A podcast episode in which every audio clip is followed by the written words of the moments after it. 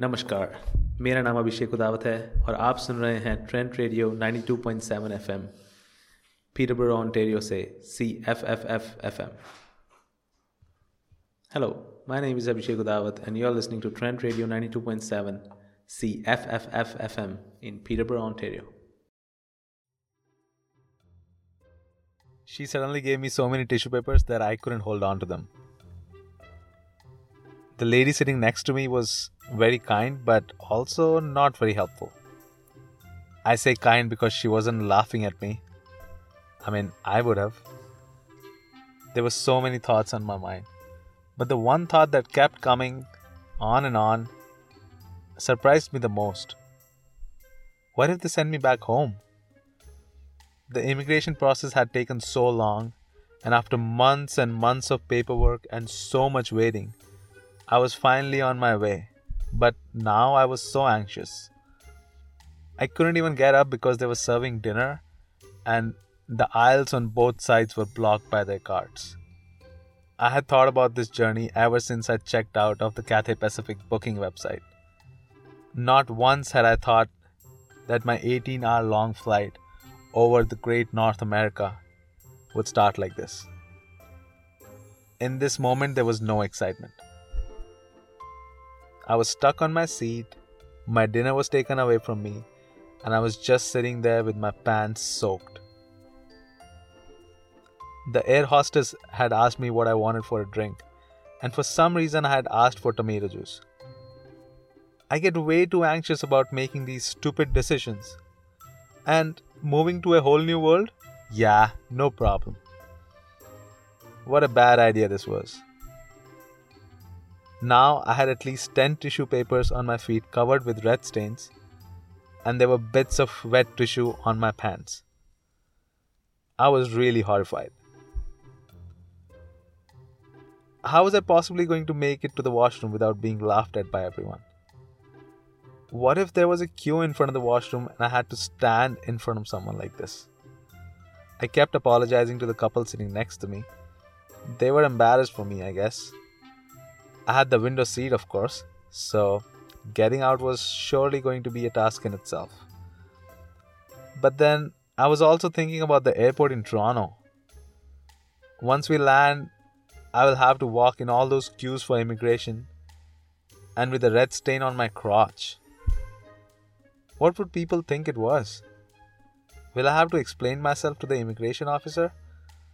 Well, maybe not, since they can only see your top half over the counter. Well, the air hostess finally pointed me to the washrooms. The worst part was that it was just the start of the flight, and I had no spare pants. And the juices had seeped through while I was waiting for the dinner service to finish. Oh my god. It was definitely one of those moments in my life when I was convinced that someone had done black magic on me. How could I possibly be in this situation right now? After being in the tiny washroom for what seemed like an hour to me, trying to clean my pants and underwear and drying them, while apologizing to the angry passengers who were impatiently banging on the door, I looked down with horror and then a faint smile. Everything was clean and dry. I had done it. I had also probably jammed the garbage bin and finished all the tissue papers, but I had somehow managed to leave not even a stain on my brown pants. Later, when I joked to the lady sitting next to me that I was glad I wasn't wearing white like her, she wasn't impressed. So I put my headphones back on and unpaused the show and made a mental note. Pack three I find it really interesting how sometimes somebody can say something which triggers me in ways that's surprising. I often wonder if that's just me or other people think so too. So that day, I walked to the reception and checked in with the nurse. She seemed a little on the edge. Maybe she was overwhelmed. I know I would be stressed if I had her job. Maybe she just didn't like my face. She told me to wear a mask if I had a cold. I didn't. How funny. Can you imagine going to the doctors now and not wearing a mask? Anyways, I sat there in the waiting room for my turn. It wasn't a big waiting room. just four chairs in front of the reception. I always wonder why places like this are so dreadful. I mean, nobody goes to the doctors without their fair share of anxiety. I sure did. Even though I don't really remember what that visit was about. All I'm saying is that maybe add a little bit of color to the place so that we can think of something other than our mortality, you know.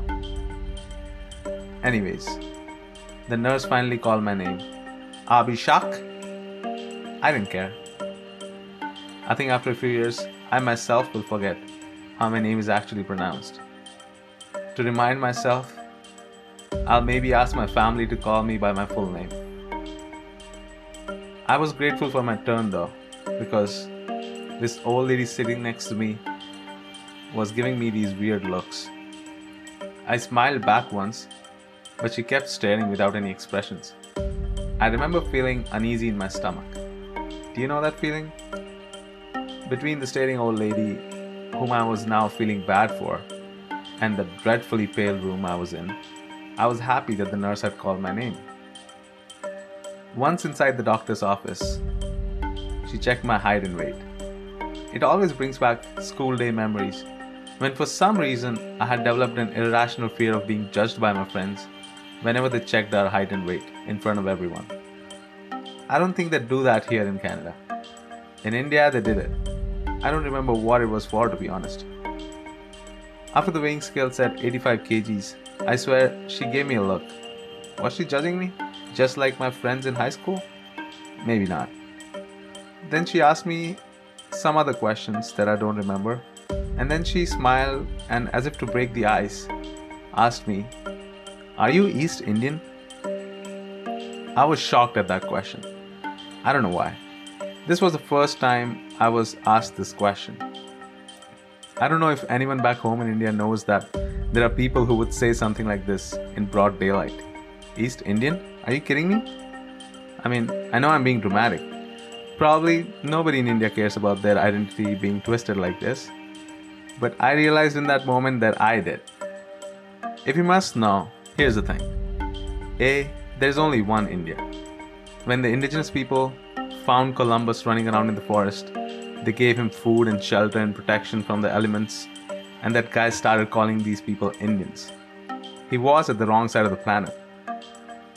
And for some reason, people just keep perpetuating this stupidity. And B, India was freaking colonized by the East India Company.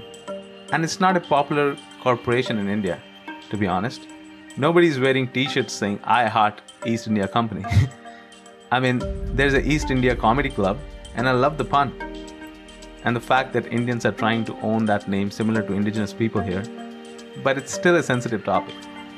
And I feel in today's world, people ought to know, especially if they're a freaking doctor.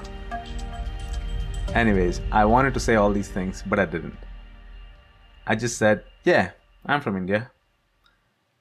I never have the right comeback in the moment, you know. But now, thinking of it, I should have asked her, You must be a European settler.